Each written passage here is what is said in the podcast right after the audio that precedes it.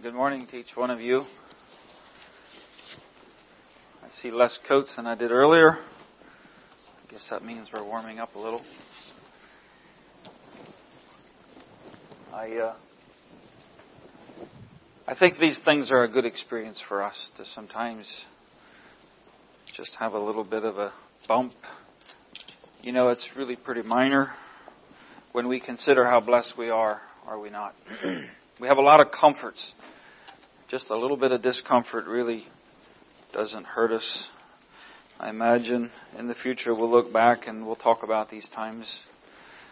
Uh, maybe this will go pretty long into the future. I don't know. However, it's good to see all of you here. Thank you for coming. Thank you for the worship so far. Appreciate that. Appreciate everyone that's here. It's really good to see Dave sitting back there. I'm glad you could come. Wasn't sure last evening if he'd come, but he's here, and that's good to have you here, brother. Also good to see Myron Weaver here back from Florida. I don't see Rachel, but I see you're here. So welcome back.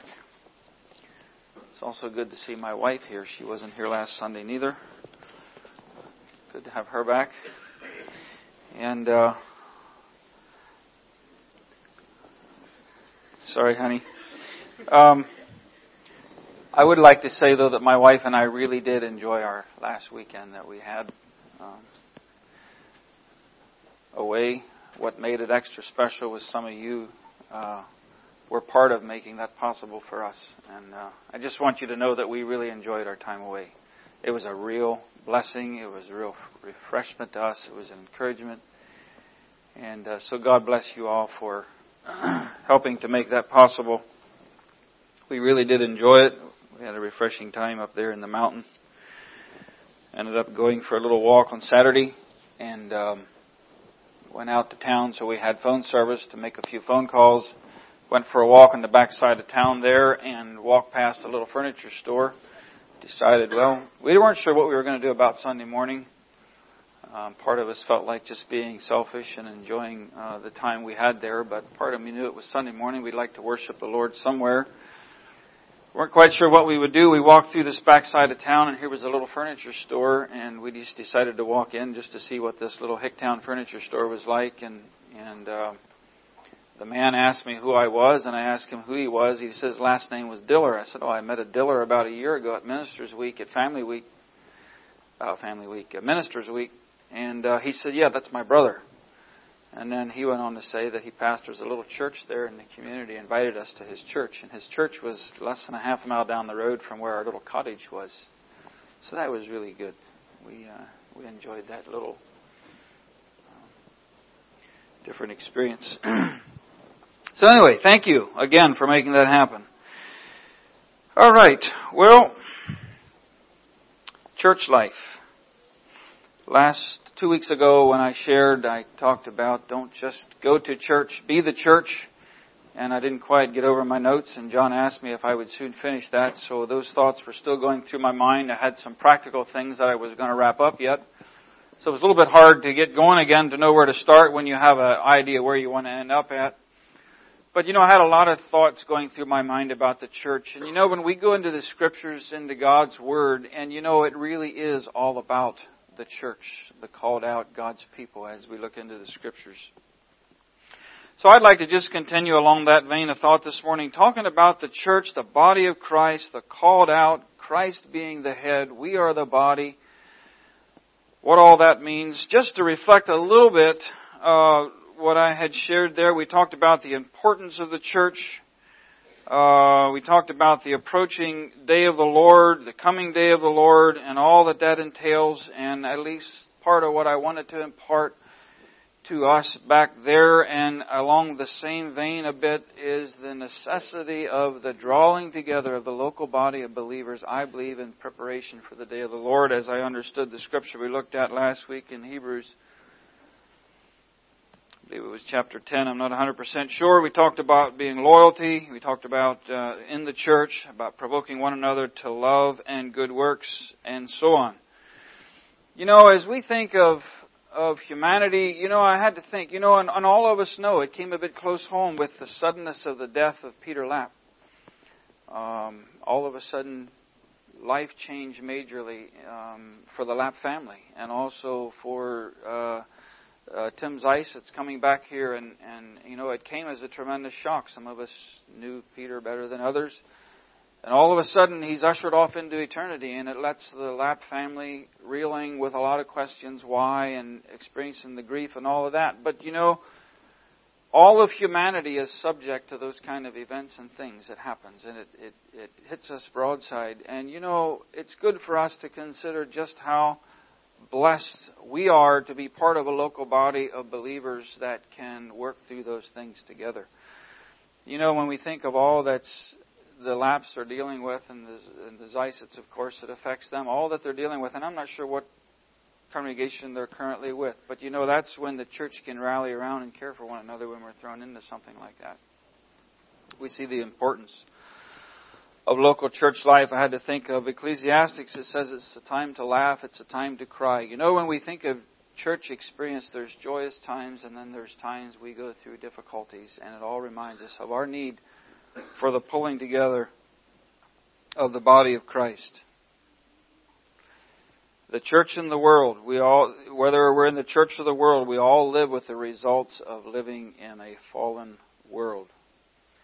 And it's good for us to remind ourselves, and, and, you know, in all reality, that's what I was trying to do last Sunday, and I'd like to continue to encourage each, each of us in that direction again this morning, is to just, I don't know if I want to call it boost our morale, but just to to put the value of the blessing of local church life up on a high plateau where it should be. The value of local church life. And even to the extent that we're willing to go through the pains and the difficulties sometimes that church life deals when we think of local church life. Now, as I had shared before, and maybe I'll just refer to it a little bit here in the beginning and then not necessarily stick to that, and that is the confession of faith not that you necessarily even need to get it out, but you know the church is a is a, God is gave a prescribed remedy how the church should function, and of course, as it says in our confession of faith, and as we believe, we practice, and all those kind of things when it comes to church leadership, uh, it refers to that there in our confession of faith. It's God's divine order.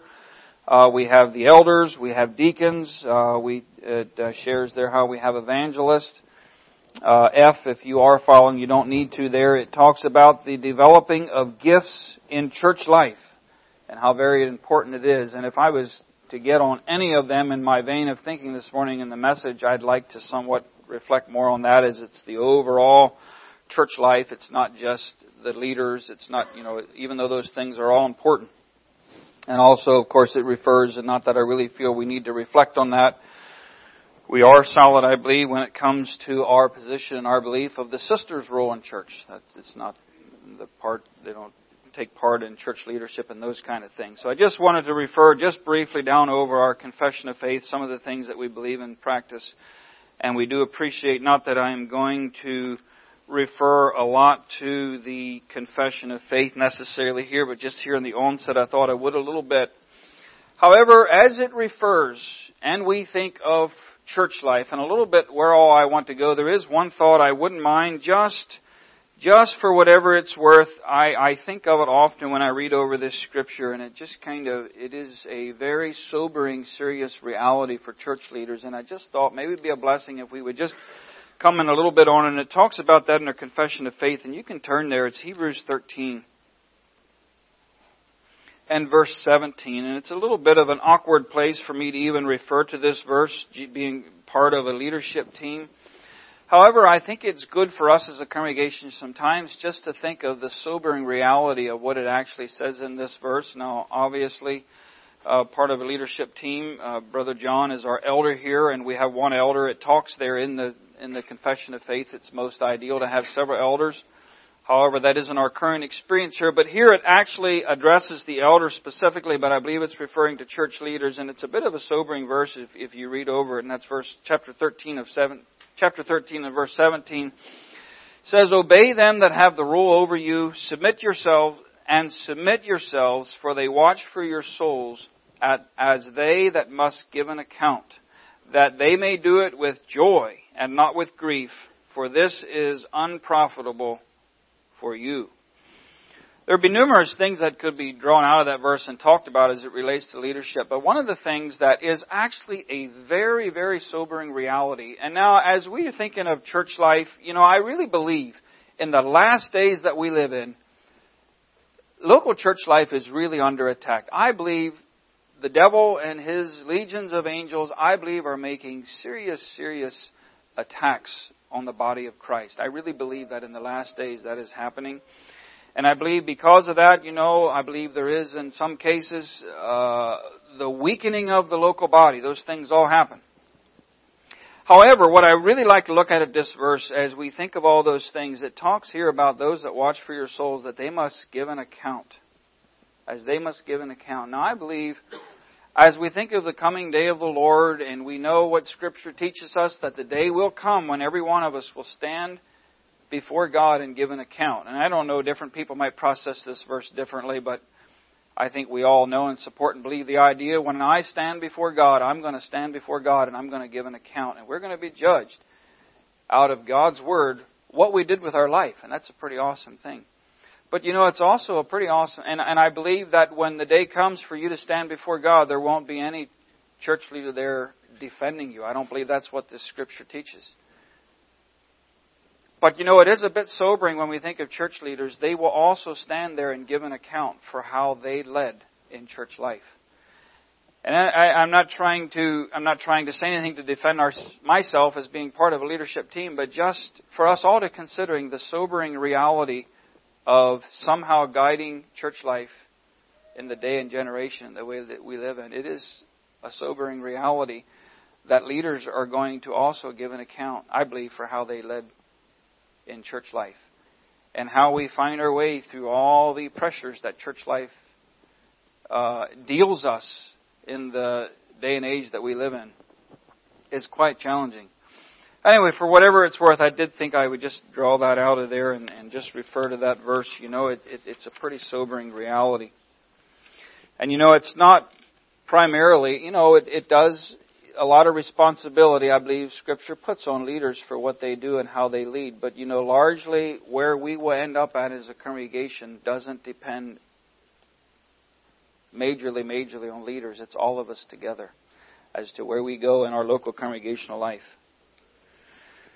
So, as we consider these things, why all the emphasis on local church life?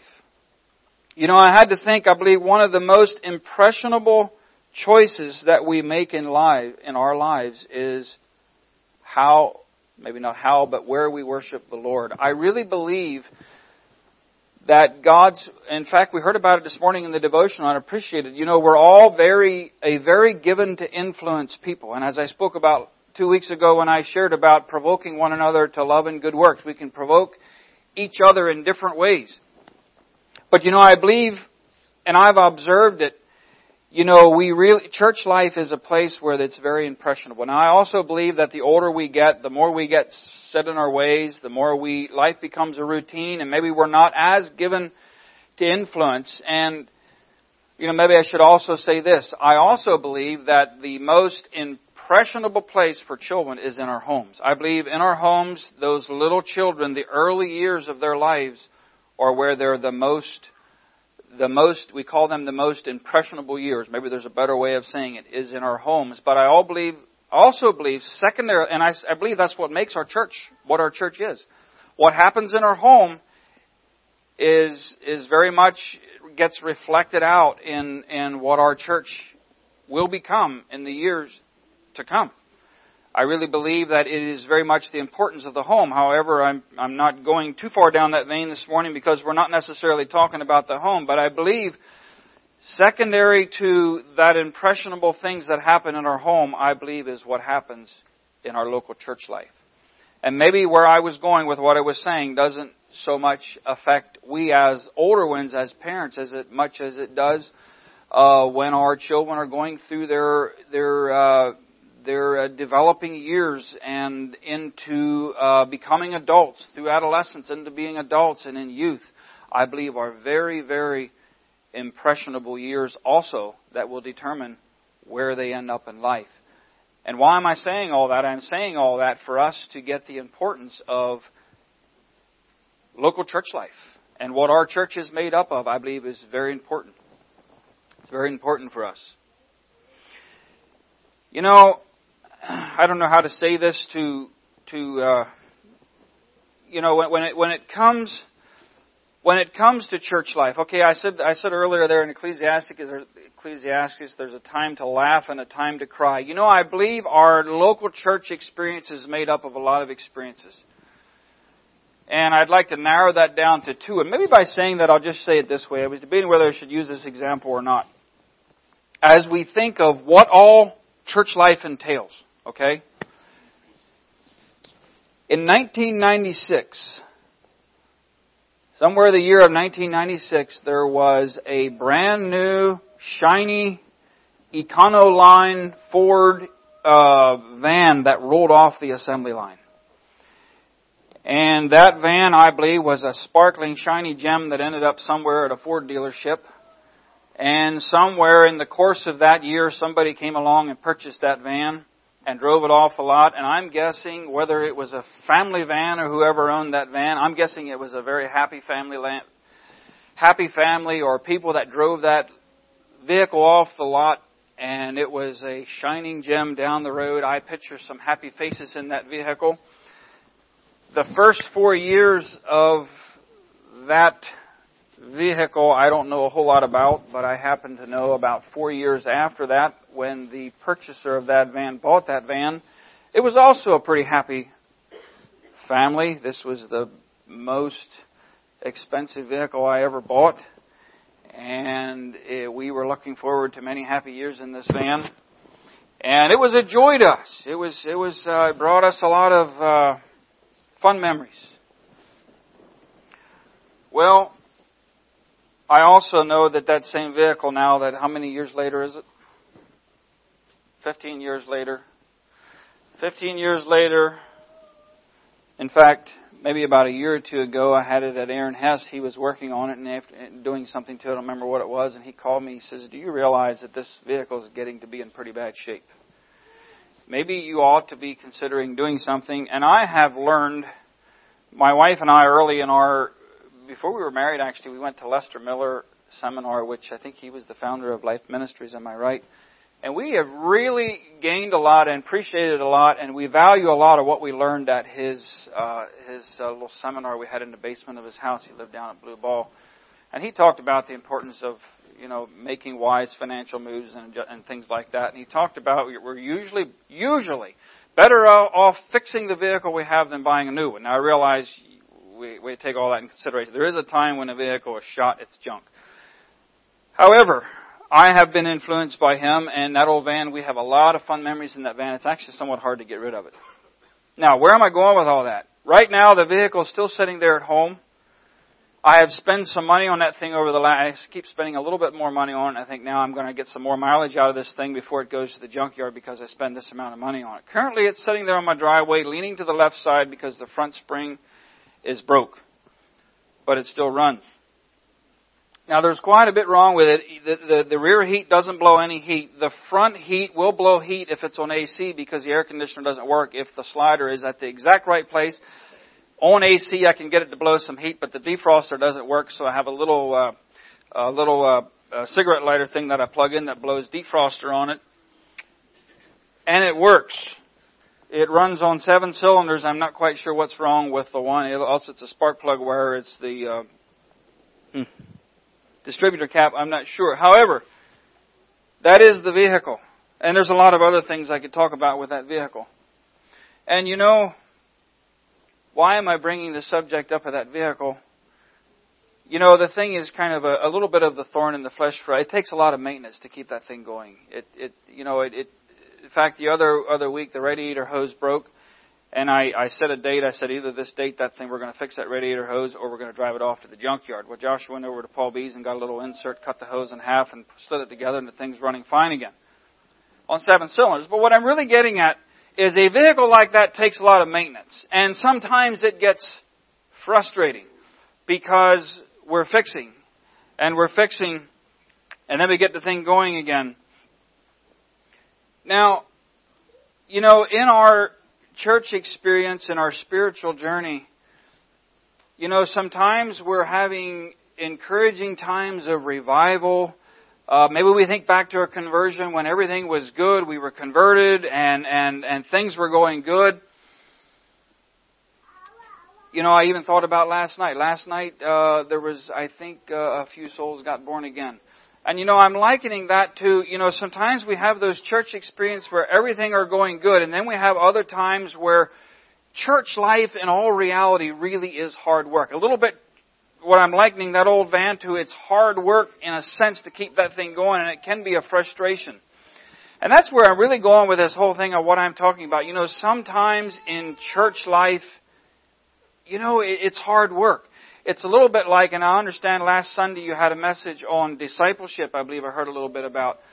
And you know, the further I go in my Christian life and more experience I have, you know, I, I still get very excited when I hear souls get born again. I mean, that is just, that is a thrill. You know, last night we heard a beautiful, simple gospel message. And it was beautiful, and there was some response. And you know, that's beautiful. That's such a blessing when a soul makes a choice to follow Christ. And in all reality, it's a simple choice to follow Christ. But you know what gets me going more than somebody that's willing to step out of their seat and go front to the altar and yield their life to Christ? What gets me going more and is more, I shouldn't say more impressive. You know, the gospel of the Lord Jesus is something totally impressive how God can take a, a person and make him a brand new man and all those kind of things. But you know, the reality of it really is where a soul is willing to to roll up his sleeves and go the way of the cross and follow Christ and go through hard times, go through difficult times. And you know, in all reality, sometimes that's what local church life is like, is it not? It isn't all peaches and cream, you know? And I guess this morning, part of what I'm trying to lift up here is the, that, that we would, we as a congregation would be willing to to, by the sweat of our brow, do the things that need to be done so that we can have a solid, stable church experience. And sometimes, you know, it just doesn't seem very spiritual when we're going through the difficult, hard times of church life and, you know, misunderstandings come up and all those kind of things and we have to work through some of the details of some of those hard things. Sometimes can be difficult. Another thing that I thought of when we think of this whole subject is, uh, and I know I have referred to it, I'm not sure if I did two weeks ago in the message if I referred to it or not, but there's a book that I really highly recommend you read. And I'm not a big reader, so I don't refer you to a lot of books. I ought to be a better reader than what I am, but it is Gary Miller's book on the going to your gone, and it's in that book, he gives the statistics of business. Now I know we have to be a little bit careful when we relate our business life and spiritual life all together. However, he gave, he gives statistics on business. He says, and I don't remember his, his, all his numbers, but, uh, he said, I forget what percentage of, what percentage of businesses survive into the second generation. It, it goes down quite a bit. The amount of businesses that actually will survive from the first, you know, the founder to the second generation, it's, it, it, it, it goes down quite a bit. But the amount of businesses that actually survive from the founder to the third generation is low. Has anybody read that book and know what that statistic is? Is it 17% or 11%? It's somewhere in the teens of the, of the amount of businesses that actually survive into the third generation. And the reason for that is oftentimes the, the, the, the, person that, that is the founder of this business, by the sweat of his brow, he puts time, he puts energy, he puts vision, he puts sweat, toil, and labor into making that business what it is. And many times they're the business that thri- businesses that thrive. Till it comes to the second generation, often that business gets transferred down to to his children and you know he didn't have to fight for it he didn't have to work for it he didn't necessarily have to labor so hard for it so he's not putting the amount of intense effort and interest into this business as, as what his father did because you see a good deal of it was handed down to him, and it doesn't take the by the sweat of the brow and the hard labor and all those kind of things. It's just kind of handed in his lap. And he goes on to describe how that business owner, many times those business owners, they would rather be, you know, just kind of enjoying all the revenue that this business is creating and and, and becoming more lax and not putting the effort into it. By the time it comes to the third generation, he goes on to explain how that owner, this got handed to him, to him, and his interests many times get focused off of the, the business. He doesn't have, he doesn't see the value and all those kind of things because it was handed to him. And, and a very small percentage of those businesses will actually survive. It's a very, very staggering number. Now, why do I bring that up here? You know, even though that is business strategy and church life and all those kind of things isn't necessarily business, you know, it's, it just isn't. Yet, what I'm really trying to do is get us to, to recognize the value and us to have the kind of appreciation for local body, local church life that we ought to have. Put it in its rightful place that we are willing to go through the difficult experiences that we may have to go through, whatever that is. And even in our spiritual life and our spiritual journey, you know, to be willing to go the way of the cross in church life and work through misunderstandings, work through difficulties, and all those kind of things so that we can have the stable church life experience that God wants us to have. And I believe we will only have that if we have somewhat of that, that that uh, the momentum that somebody has, like the founder of that business, to make it happen. That we can put the same amount of intensity and willingness and hard work and labor and all those kind of things into local church life. You know, I believe somebody that is in business, and, and even though what I do, I don't think of it as much, but those of you that are in business understand the competitors that you have and the goal is, I guess that's how it is, some of you can say, is to outdo your competitor. If you want to have a business that thrives, you have to outdo your competitor. And you know, in all reality, we, the Church of Jesus Christ, we do have a competitor. We have an opponent. Opponent. He is the enemy of our soul. And I really believe the only way a local church will thrive if we're willing by the sweat of the brow to wrestle and to war and not be like the the uh, the uh, the businessman that just has everything handed to him and and he doesn't have to put the hard work and the struggle into it to make it thrive. We have a enemy. We have a competitor and it's going to take a lot of work. And I believe out of that we can have a strong church life and experience. You know, I really believe I was going to say this in the beginning, but I really believe that we, the Church of Jesus Christ, I believe as we go ahead into the future, I believe that we will, I believe that, that persecution will intensify. I really believe, I don't know what all God has in store for the church, but I know for myself, when persecution does come to this country, I want to be part of a solid, stable, local church life. Do you? You know, that is so, so needful. And you know, I think, and, and I'm not saying this as a rebuke or necessarily a challenge to us here at Oasis, but I hope in the days and years to come that we truly can be an oasis for ourselves, for our family, and for our children. Especially as difficult time comes. And I believe more difficult times will come.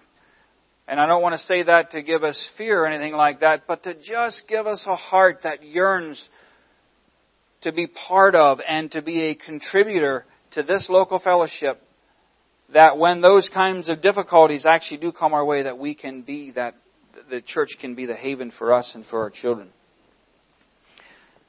The reality is we will get, I believe, what we're willing to work for or struggle for.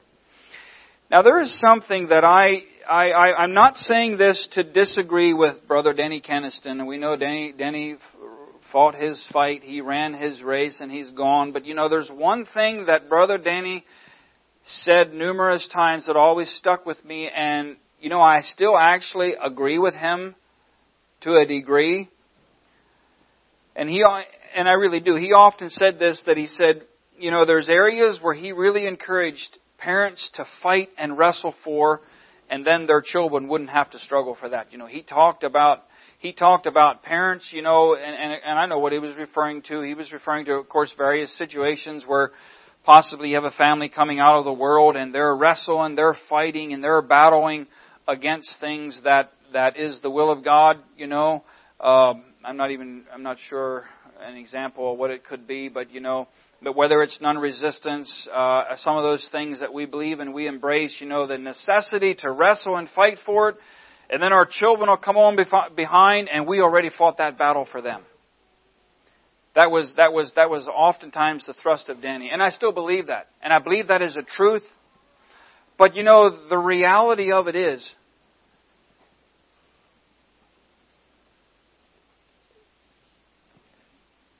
there's no place to rest and relax in the Christian life.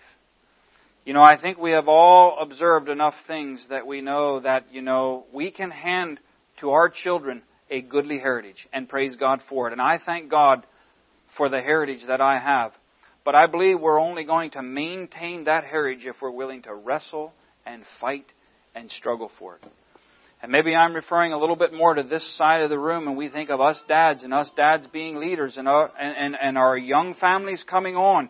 You know, we're only going to maintain the, the kind of church outcome that we want to have if we're willing to fight and wrestle. You know, this whole idea of just having it handed to us and now we're going to have easy street, I don't believe is going to be our experience. I believe we're going to have what we're willing to fight and wrestle for. And just to think of a few scriptures along that line, Ephesians 6:12 says, "For we wrestle not against flesh and blood, but against principalities and powers, against the rulers of the darkness of this world, against spiritual wickedness in high places."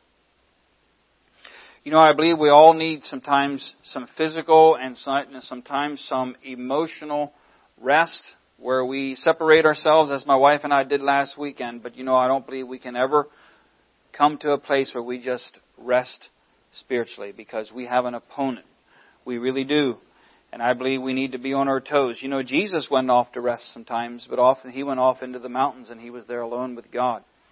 I don't believe there's a time where we can come to, you know, there is a time where the, the Christian life, we do rest. We just we, we just rest in the promises of God and all those kind of things. It's not like we're always we're trying to earn our salvation. I'm not talking about that. You know, salvation is a gift. It's all of those kind of things. But you know, God have mercy on us if we get to a place where we can just somehow think we can relax and breeze through the Christian life. We're very given to influence people. I believe we're going to have what we're willing to wrestle for.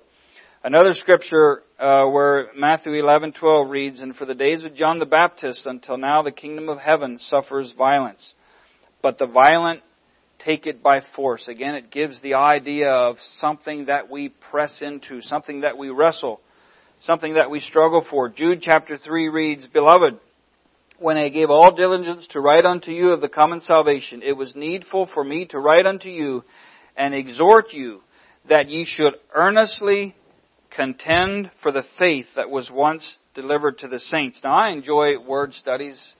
Uh, the earnestly contend for the faith, that Greek word I think is only used there. I don't think it's used anywhere else, but it means to struggle. It means to struggle for. It means to wrestle for. It means to fight for. And I believe that is going to be part of our experience. If we're going to want to have the outcome that we have, we're going to have to struggle for it. We're going to have to wrestle for it if we want to maintain it if we're willing to struggle. You know, and I don't remember if I talked about this. That's one of the things that gets a little risky, and you'll have to bear with me when I'm up front here. Sometimes I get off sidetracked a little bit, and I forget what I share or don't share. Whether I said this last time or not, I'm not quite sure. But I do believe that our culture offers us many luxuries that actually work against our Christian values as it relates to cross bearing. And that's actually why I said it does us good to come to a cold church building. You know, I had to think this morning, most of us probably woke up and our thermometers in our homes were probably somewhere around 70 degrees. Probably none of us woke up to a cold house. Probably most of us uh, came to church this morning in a vehicle that some of us even were able to set that thermometer right at 70 degrees and we didn't go far down the road. Maybe we even started the vehicle before that so we had a warm vehicle to ride in. You know, it's comfort. It's comfort. And we come to church in a warm vehicle. Most of us are very accustomed to delicious meals. That's been our experience. And we, and it's a blessing from God that we experience what we do.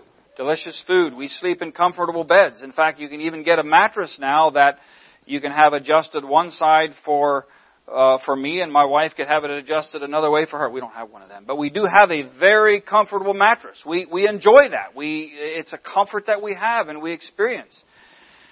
By the way, I think I feel a whole lot better since I got a new mattress. Our, our one was bad for a long time. However, we like comfortable beds. We like comfort. We like warm clothing. We can put warm clothing on. Uh, we can have a coffee pot that we set at a certain thing in the morning, and when we wake up in the morning, we smell the coffee. We don't have any of them neither. But I know you can get them at Walmart for probably about the same price as another one. Or if we have one, I don't know how to use it. Uh, you know, I talked about word searches. Yesterday I was down in the basement and I was studying a bit and, uh, my wife was resting upstairs and I had my laptop over there plugged in charging and I wanted to do a word study, uh, a word and I, I figured, well, I didn't use that strong concordance over there in the bookshelf for years. I went over and boy, that's, that's quite challenging to find up, find, finally find your word and read what it means. We're used to sitting there and pushing a few buttons and boom, there we have it. And I think those are things that we can use to the glory of God. I really believe that. Now, why am I saying all that? We become accustomed to our luxuries, where we just we, we it, it actually you know, it actually it, it, wears on us. But you know, the Christian life really is a cross-bearing life. Discipleship is a going the way of the cross. God help us. Let's look at Ephesians 4 a little bit. If you turn to Ephesians 4, as we think of local church life, and here again, I'm just trying to put it in our hearts for us to be at a place. You know, we're still, and I don't know if I said this two weeks ago or not, but we're still a young congregation. We are, uh, what are we, about a year and a half old now, I believe, and, and you know, we went through a few things. But you know, it is very typical and it's very normal in church life to have some bumps. In fact, you know, I talked about church maintenance being hard work you know, I remember in my early years in my Christian life, I really wouldn't trade. I had early year, early, my early years in, in my Christian life, I, I did a good bit of, of going along to prison crusades and those kind of things, and I, I look back on those times with a tremendous amount of respect and appreciation, and I enjoyed that, and we ought to have more of those kind of experiences. But, you know, in all reality, and some of you young people are probably there, in all reality, in those early years, I would I would go to some of those prison crusades and I would come back saying, "Oh, if only I could take all my church there. If only I could take my church. This is the church. This is what the church ought to be like. This is where everybody is just so passionate for Christ. I mean, there's one thing flowing through our minds when we're there, and that's the salvation of souls. And you go into prison and you you observe and you see souls get converted, and you just uh, and I wouldn't trade it. Warren Note came back a brand new man. Kenny Note got born again over those times. And you know, somehow you get the idea that this is the way it ought to be. And you know what? In fact, last night my son got to lead a soul to Christ. What a blessing.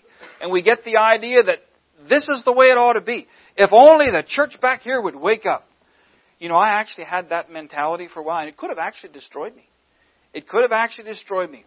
But you know, the, the getting down to the nitty gritties of building church life, understanding each other, going the way of the cross, what, is the, what does the word say? Strive to enter in at the straight gate. Is that right?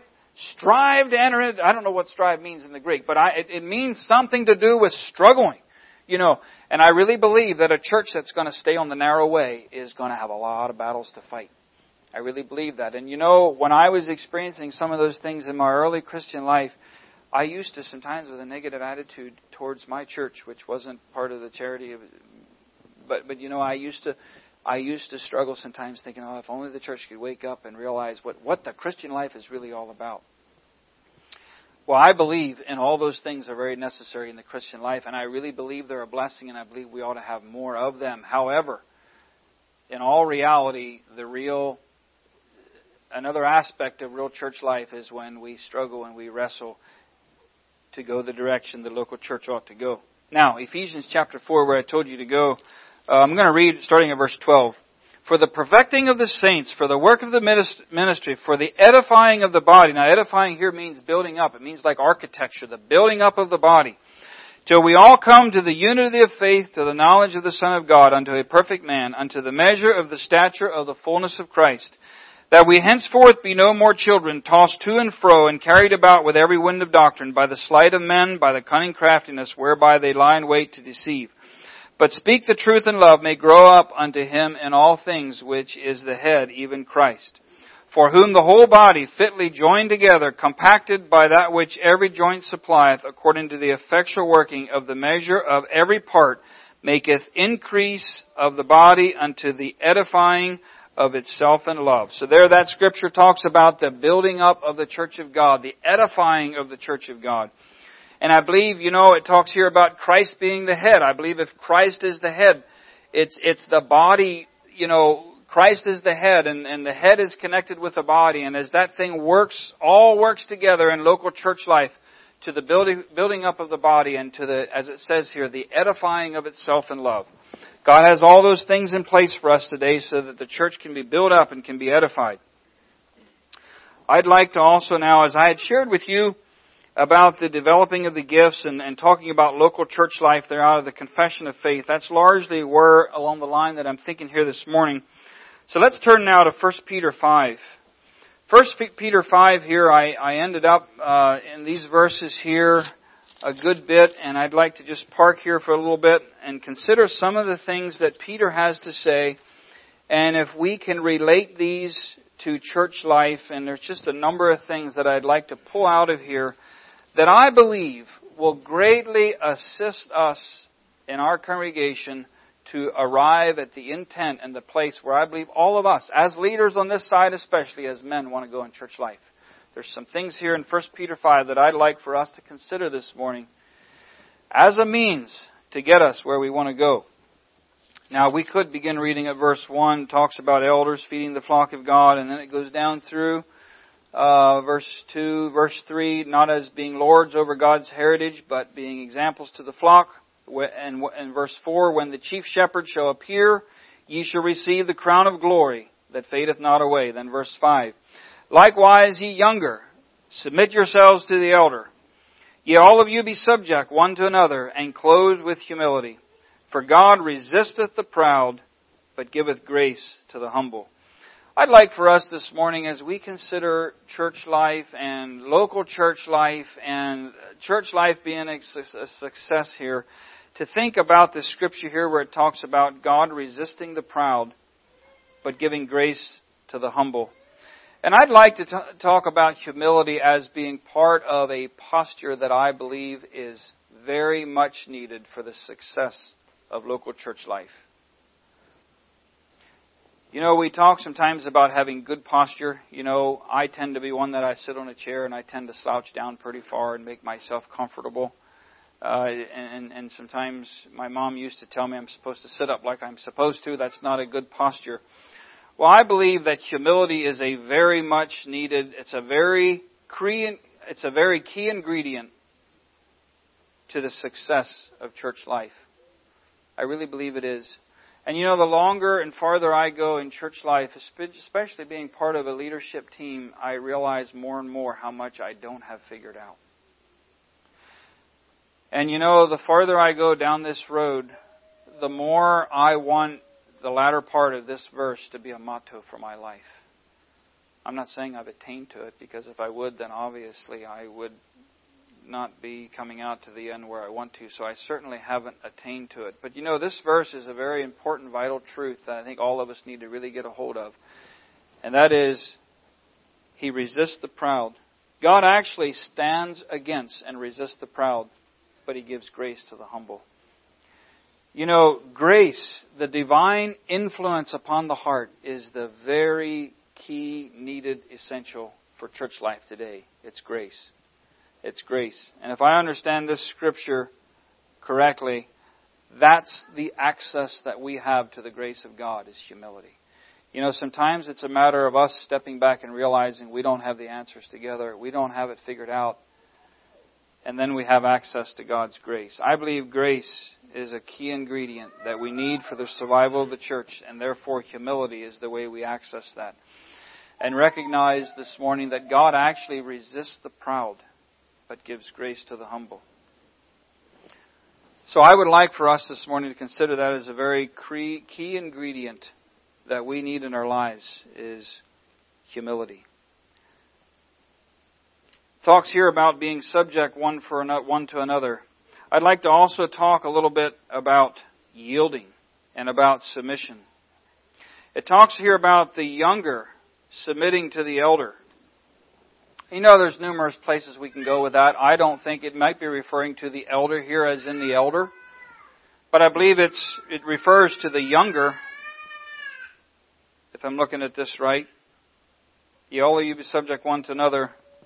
Submit yourselves to the elder. Okay, ye younger. That's how it reads it. Ye younger, submit yourselves to the elder. You know, I'd really like to encourage us this morning. There's so much, like I said, that I don't have figured out, but we look up to those that are older. The younger here are called to submit to the elder. You know, submitting sometimes, yielding can be a difficult thing. And I'd just like to give us some encouragement this morning, especially, and you know, here it refers here to the elder, but I'd like to just narrow this down as we think of the success of church life, to think of the, the, the need for the younger to submit to the older. And I know sometimes for you youth it's hard to submit to dads. I realize that. I I was at that place and I understand those those things. But you know, I'd like for us just to lift it up in our minds this morning the whole idea of submitting, the principle here of the younger submitting to the older. And I'd like for us this morning, as we think about church life, I'd just like to give some encouragement, especially on this side of the room, as we think of dads and boys. You know, I think it's good for us as dads just to have some encouragement in our hearts and our lives this morning to, to know our sons and our sons to know us. It is a very, very key, essential ingredient, I believe, to the success of the church. I believe that sad dads and sons have a good relationship to where the son can actually love and respect dad. And I'd just like to give us some encouragement this morning. You know, I'd like to even ask the question, dads, do we know what our boys are facing? Do we know our sons good enough to know what we're facing? And by me saying that, I'm not saying that I always know what my sons are facing. I don't. I can grow in that area myself. But as we think of of church life and the necessity of stable church life experience, I think it's very important that dads and sons have a good relationship. And sons learn to respect their dads. You know, I wouldn't doubt there's some sons in the room here this morning that are struggling with their dad, and maybe sometimes we dads are at fault. We don't always do everything right. But I really believe if we want the grace of God in our lives and we want the blessing of God in local church fellowship, it's needful for sons and dads to have a good relationship and the sons actually get to a place where they value dad. You know, it really blesses my soul. As a dad, I know I don't always do everything right. And I know I don't deserve respect. But when sons respect their dads, it's, it's an amazing thing. And I believe it's very, very needed. And I'd just like to give some encouragement that way. You know, one of the, one of the verses that was really a motivation to me early in life even before I had sons that were old enough to, you know, just little children, was there in, in uh, Malachi. The um, I thought I could quote it, but you know, I believe it is a very key, and I believe it's very essential. In our day, it says, "He shall turn the hearts of the fathers to the children, and the hearts of the children to the fathers, lest I come and smite the earth with a curse." So I'd just like to give us some encouragement this morning and also, I believe it goes more than just our sons. I believe it's also our daughters. I think we ought to know what's going on in the lives of our children. And I think it's something we really ought to be praying for in our congregation here that we can have that kind of a relationship. And it doesn't only talk about being uh, submitting ourselves to the elder or to the older, and then it goes on to say, "Yeah, all of you be subject one to another." And you know, in all reality, that's real church life when we have respect, we have understanding, we have that kind of thing going on in brotherhood life is very, very important. And I think it's essential. I'd like to also just give a little bit of encouragement this morning. I know some of you young men are leaders. I know some of you young men are leaders. And I believe all men I believe all young men that have a desire at some point, whether you're, whether you have a desire at some point to get married or not, but I believe when a young man begins pursuing a wife, it is very, very important that he realizes he must be a leader. However, I also believe that some of you among young men are gifted as a leader. You have leadership abilities. And you know, I also know that there's young men that have leadership abilities and are leaders, but at some point they give up and get frustrated and lose out. I would just encourage you young men that are born leaders, that you're leaders, that you be under subjection. You be under, you be submitting to the elder, and I believe God will make you a tremendous leader someday. And I'd just like to give that as encouragement, especially to young men. To learn to be under, to learn to be subject to those that are older. Submitting. Very key, essential for healthy church life and the whole idea of being subject one to another. There's another thing I'd like to look at here. Okay, verse 6, I believe I might have read it. It says, Humble you, no I didn't. Humble yourselves under the mighty hand of God that he may exalt you in due time. Casting all your care upon him, for he careth for you. I'd like to park there in verse 7 just a little bit.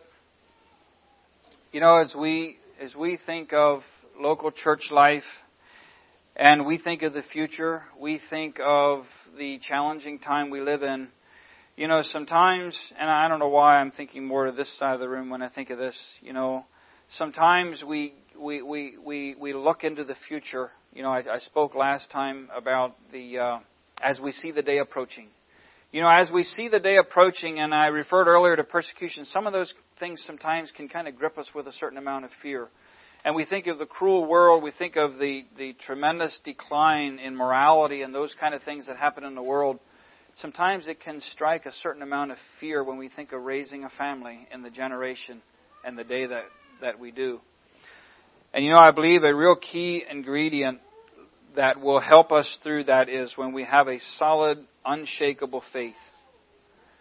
And we know how to cast our care on the Lord because as the promise says here, He careth for you.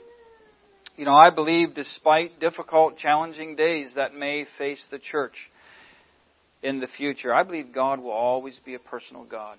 And I believe He will always make a way for His children. And I'd just like to give us that encouragement this morning. You know, Hebrews 2.18 says, For in that He Himself suffered being tempted, He is able also to succor them that are tempted. I'd just like to give us that encouragement. All right, let's look at uh, 8 and 9 yet. It says, Be sober, be vigilant. Because your adversary the devil, as a roaring lion, walketh about, seeking whom he, seeking whom he, whom he, he may devour, whom resist steadfast in the faith, knowing that the same afflictions are accomplished in your brethren that are in the world. We have an adversary. I already referred to that. We have an adversary. Uh, here it talks about being sober and being vigilant being sober and being vigilant. I was thinking I had that definition of vigilant wrote down here somewhere. I'm not sure. And I had referred to it earlier. I don't know that I need to focus a lot of attention on it here, but you know, I believe in the day and generation that we live in, I believe it takes a lot of vigilance as we as fathers, as leaders on this side of the room. I really believe that, and I believe as we proceed more into with the developing of technology, we can't stay ahead of it. We need to be vigilant. I understand possibly in the message last Sunday, uh, talked about some practical things, and, and it actually brought the whole subject up in a discussion I had this week as it relates to movies. You know, I would not have known how to relate to it in my youth. In my youth, if I would have walked around with a cell phone that I could get all kinds of right movies right into my phone, I would not have known how to relate to it. I really wouldn't have. But this is the generation that we live in, and I believe it requires a tremendous amount of vigilance as we as men, as leaders, how are we going to sort through those things? You know, some of those things, some youth can handle. Some, some can't. And I think we need to have a certain amount of, a, a tremendous amount of soberness and vigilance as these kind of things bombard us and face the church. And you know, as part of a leadership team, sometimes we pick the pieces up of tragic situations because of that little thing that some of us carry in our, po- in our pockets.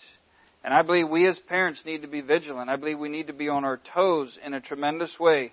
And again, if I can go back to what I was encouraging with us earlier, I think it's so very essential and important for us as dads to know what's going on in the hearts of our young people. I think it is. And I think it's so very essential for young people to have their hearts open to their dads. You know, I, I really believe in the day that we live in and in the coming days, it's a tragedy to have men that are sleeping. We're trying to raise our family. I think it's a tragedy if we have men that are sleeping. I think we need to be vigilant and I think we need to be on our toes. And like I encourage my children sometimes, and I'd like to encourage all of us here as young people, there's probably going to be some times where your dad just seems old fashioned. And you're probably going to be times that you are going to feel like your dad just doesn't understand. And I want to be totally honest with you, and I tell my children, I don't always do everything right. I make a lot of mistakes. Sometimes I maybe become a little bit rigid with some things, but I also believe it is so very important. And I believe, you know, we talked about grace and our need for grace. And, and grace is like the glory spout. It's like that divine influence. And I really believe, young man and young lady, all of us together, I really believe we'll be blessed when we're willing to be yielded when we're willing to be surrendered and we're willing to go the way of the cross, even if we don't understand. Even if we don't understand. And there are going to be times you probably don't understand. There's probably going to be times where dads are going to maybe overemphasize things. But I believe the blessing will be on your life if you're willing to be in submission to those kind of things. You know, one of the things that as I was considering all this, you know, the early years of charity, we put a lot of emphasis on men in the home being leaders. We really did. You know, there was a time in my experience back a number of years in our early years where we as men, I'm not talking about leaders of churches, but we as men would look forward to the leadership temp seminar with great anticipation because we as men could set our, some time aside and we could learn to be better leaders in our home. And I'm not trying to indicate that that is the way we need to go. We need to have these big meetings and those kind of things. But I wonder sometimes if it's a little bit of a thermometer as to where we're actually at. Are we as men earnestly desiring some of those leadership abilities to guide our families in the way that we need to go? And I personally am of the persuasion that in order for us to have the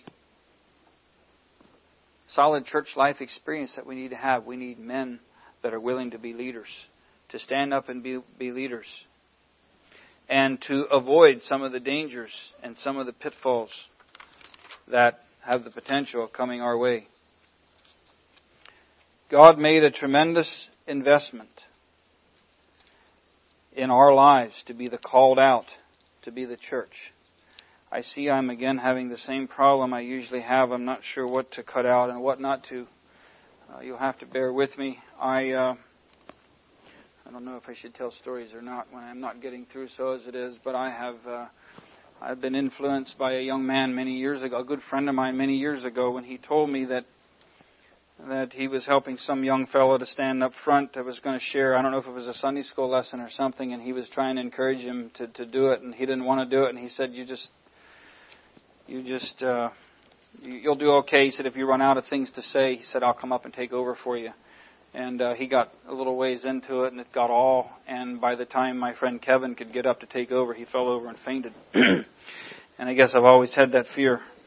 Now you really know me, don't you?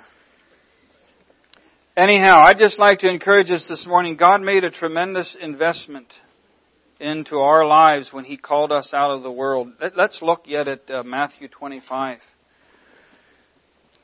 my mind went to this passage of Scripture. Actually, I guess the reason my mind went to this passage of Scripture is that's actually where the uh, Confession of Faith refers us to when it talks about developing talents and gifts. Actually, it calls it gifts in our Confession of Faith. Developing gifts in uh, local church life. You know, as I shared uh, the church is a, you know, when, when, when I believe Christ is the head of the church, it talks there in Ephesians about the church edifying itself in love. You know, I believe the church, the church is the body of Christ will edify itself when Christ is at his rightful place and the church can be edified. Now, as we look at Matthew 14 here, I'd just like to refer a little bit and be thinking about, you know, God chose us and I talked about that two weeks ago. I know I did. But God made a tremendous investment in us when He chose us and He called us out of the world. And Matthew 25 here talks about talents, which my understanding here is simply eh, the word in its literal meaning simply means money, which is like an investment. God actually invested in us. Let's just read this beginning of verse 14, Matthew 25. For the kingdom of heaven is as a man. And I'm, I'm thinking, of course, as I'm reading this, I'm thinking about church life, okay? I'm thinking about us being the called out.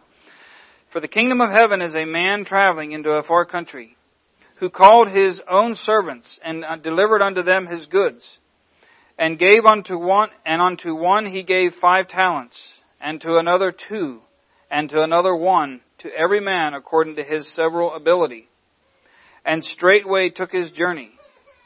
Then he which had received five talents went and traded with the same, and made other five talents. And likewise he that had received two, he gained other two.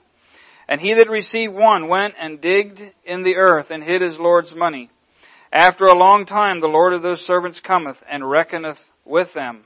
And so he that received five talents came and brought other five talents, saying, Lord, thou deliverest unto me five talents. Behold, I have gained beside them five talents.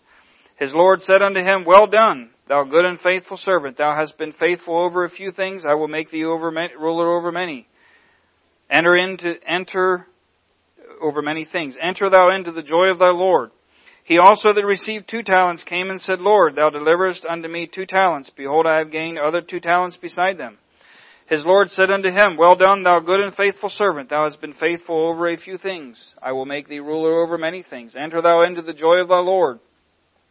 Then he which had received the one talent came and said, Lord, I knew thee that thou art a hard man, reaping where thou hast not sown, and gathering where thou hast not strawed. I was afraid, and went and hid thy talent in the earth.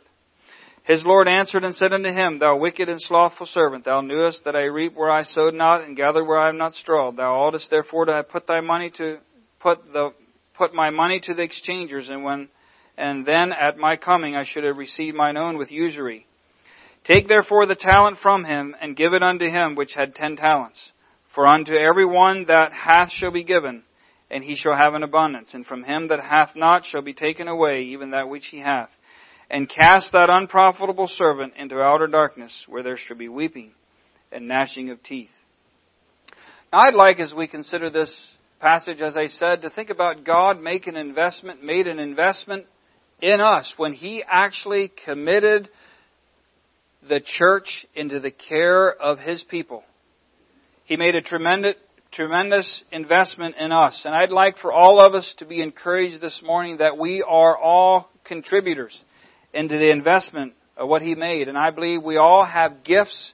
I believe we have all, all have talents that we can, can contribute to the health and the well-being of local church life. You know, I believe as we look at this whole thing, he relates it as the kingdom of heaven. As we understand this scripture, it's, it's referring to God. You know, God sent His Son, the Lord Jesus, here to earth. He came from a far country and purchased His own, His servants, and made an investment to us. A tremendous amount of time has transpired here. And we know that He's going to come back, and there'll be a day of reckoning. And then we understand the story here. We have the one that had five talents and the one that had two talents got busy and put it to work and they were active. They were active in the kingdom of God. They were active doing the things of God and they were, they took the talents, their God-given abilities and they invested them. And then we also have the account here in verse 18 of the man who did nothing. He, he received his one talent, he went and digged in the earth and hid his Lord's money. And I'd like for all of us just to be encouraged here this morning that we all have talents. We all have things to contribute. And I, I wrestled with this scripture for a long time in my life already, wondering why he chose the man out in this story that just had one talent to be the one that did nothing with it. And I don't know the answer necessarily to all that other than I believe it's very easy for us to develop the idea and the mentality that I really have little to nothing to offer to the kingdom of God.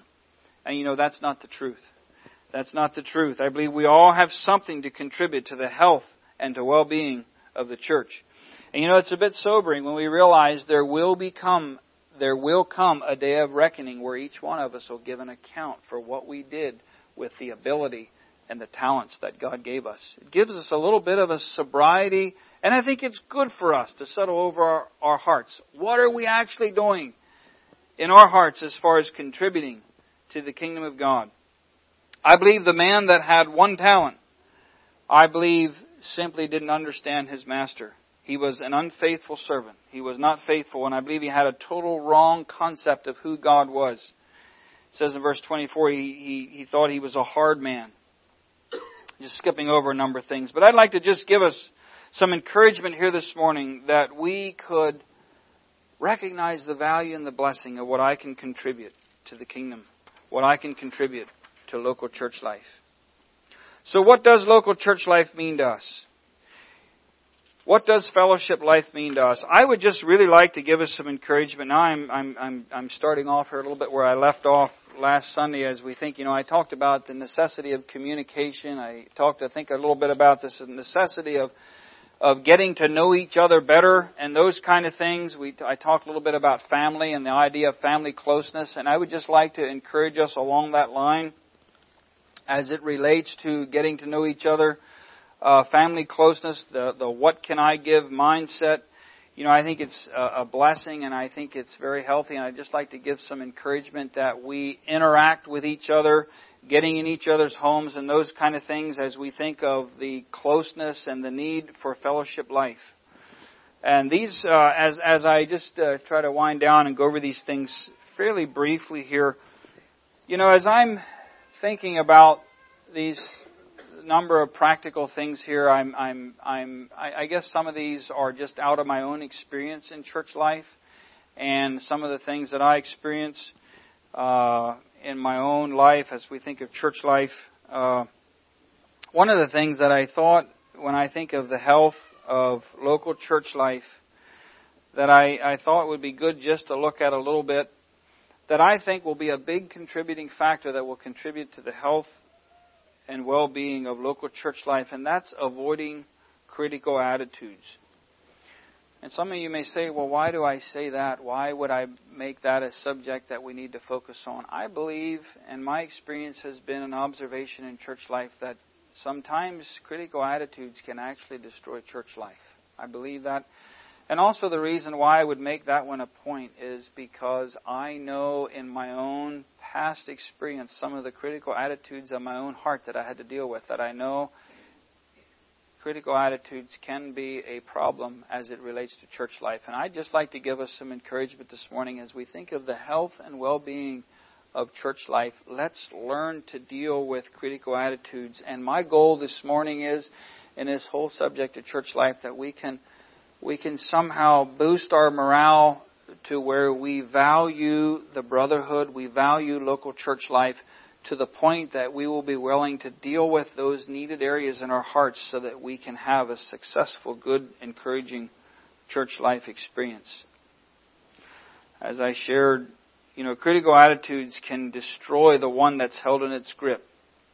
And it can destroy church life. You know, I'd like for us to think this morning Satan, one of his names is actually an accuser of the brethren. And critical attitudes sometimes can fester in a church life, and I think we can play right into the hands of the devil if we're not careful. And it can destroy church. And some of you have had more difficult church life experiences than I do that would probably have some testimonies and some things of how that can actually happen. And the devil is the wrecker of churches. And I'd like to just give us some encouragement this morning if we're dealing with those kind of things that I, and I like to encourage my children this way, that a Christ-like response to a difficulty is always right. And what is a Christ-like response? Though he was oppressed, he was afflicted, yet he opened not his mouth. He is brought as a lamb before the slaughter, as a sheep before the shears is dumb, so he opened not his mouth. mouth. Uh, in James, uh, Matthew 27:14, and that's where Christ, I believe, was brought before the governor and said, and he answered him never a word, insomuch the governor marveled greatly. You know, sometimes when we're struggling with something, we're better off keeping quiet if we have a critical attitude, and that's what Jesus did. James 3:2 tells us in many ways, this is NIV, we all stumble. If anyone is never at fault in what he says, he is a perfect man and able to keep his whole body in check. It says here in many ways we all stumble. And you know, in all reality, in church life, there's not one of us that are perfect. In many ways, we all stumble and we all have faults. And sometimes, if we're not careful, critical attitudes can actually enter in there and be a big problem. There's an Indian proverb that reads this It says there are two wolves inside of every person. The one is full of evil, wanting to kill, destroy anything it can. The other is full of love, wanting to look after the weak and care for the less fortunate. The one you feed is the one that grows. The one you feed is the one that grows. What are we feeding this morning? The power of love in relationships. I was going to read something there. I think I'll just skip over that. You know, love is such a critical, important necessity in church life. It really is. Uh, maybe I'll just refer to this one yet. One of the things that I'd just like to give us some encouragement here this morning yet in, in, in is the area as we think of local church life is, I, at first when I wrote this point down, I wrote avoiding cliques. And then I went and crossed that out and I wrote be careful with cliques because when we think of clicks, we think of just kind of a cluster. I'm thinking about good, healthy church life experience. You know, we all enjoy close friendships, whether we call it a close friendship or we call it a clique. But I believe it's very important in local church life that we interact with each other, not just those we're most comfortable with. So I think that's something that we ought to uh, be careful with, and I'd like to give us some encouragement with this morning.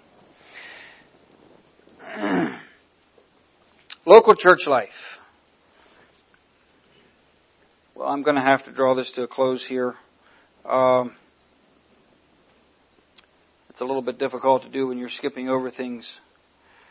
I guess I'll just uh, leave it with that there and would like for us this morning just to have our hearts encouraged as we think of some of the challenges that local church life sometimes deals that we can we can have our our outlook and our appreciation I guess would be the word that we could call it that when difficult challenging times come and even sometimes when we have to work through things that we as a congregation maybe in our personal life we render them as maybe seeming, seemingly even a bit unspiritual that we're willing to recognize the necessity and the blessing of working through those kind of things in order for us to have the kind of church experience that God would desire us to have.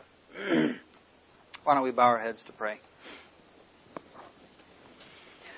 Father in heaven, we thank you for your love to each one of us. Lord, I thank you this morning for the blessing and the privilege it is for me to be part of this fellowship. Thank you, Father for the privilege and for what you have done that we can be the called out. Father, it's because of you, the head, you coming from heaven to earth to purchase our redemption, that we can experience all the blessings that you have intended for us to experience as it relates to the family of God. And Father, we recognize that the day that we live in, we are faced with many and much challenges. And we, Father, we also are sobered with the reality and recognition that Satan is the wrecker of many, many churches.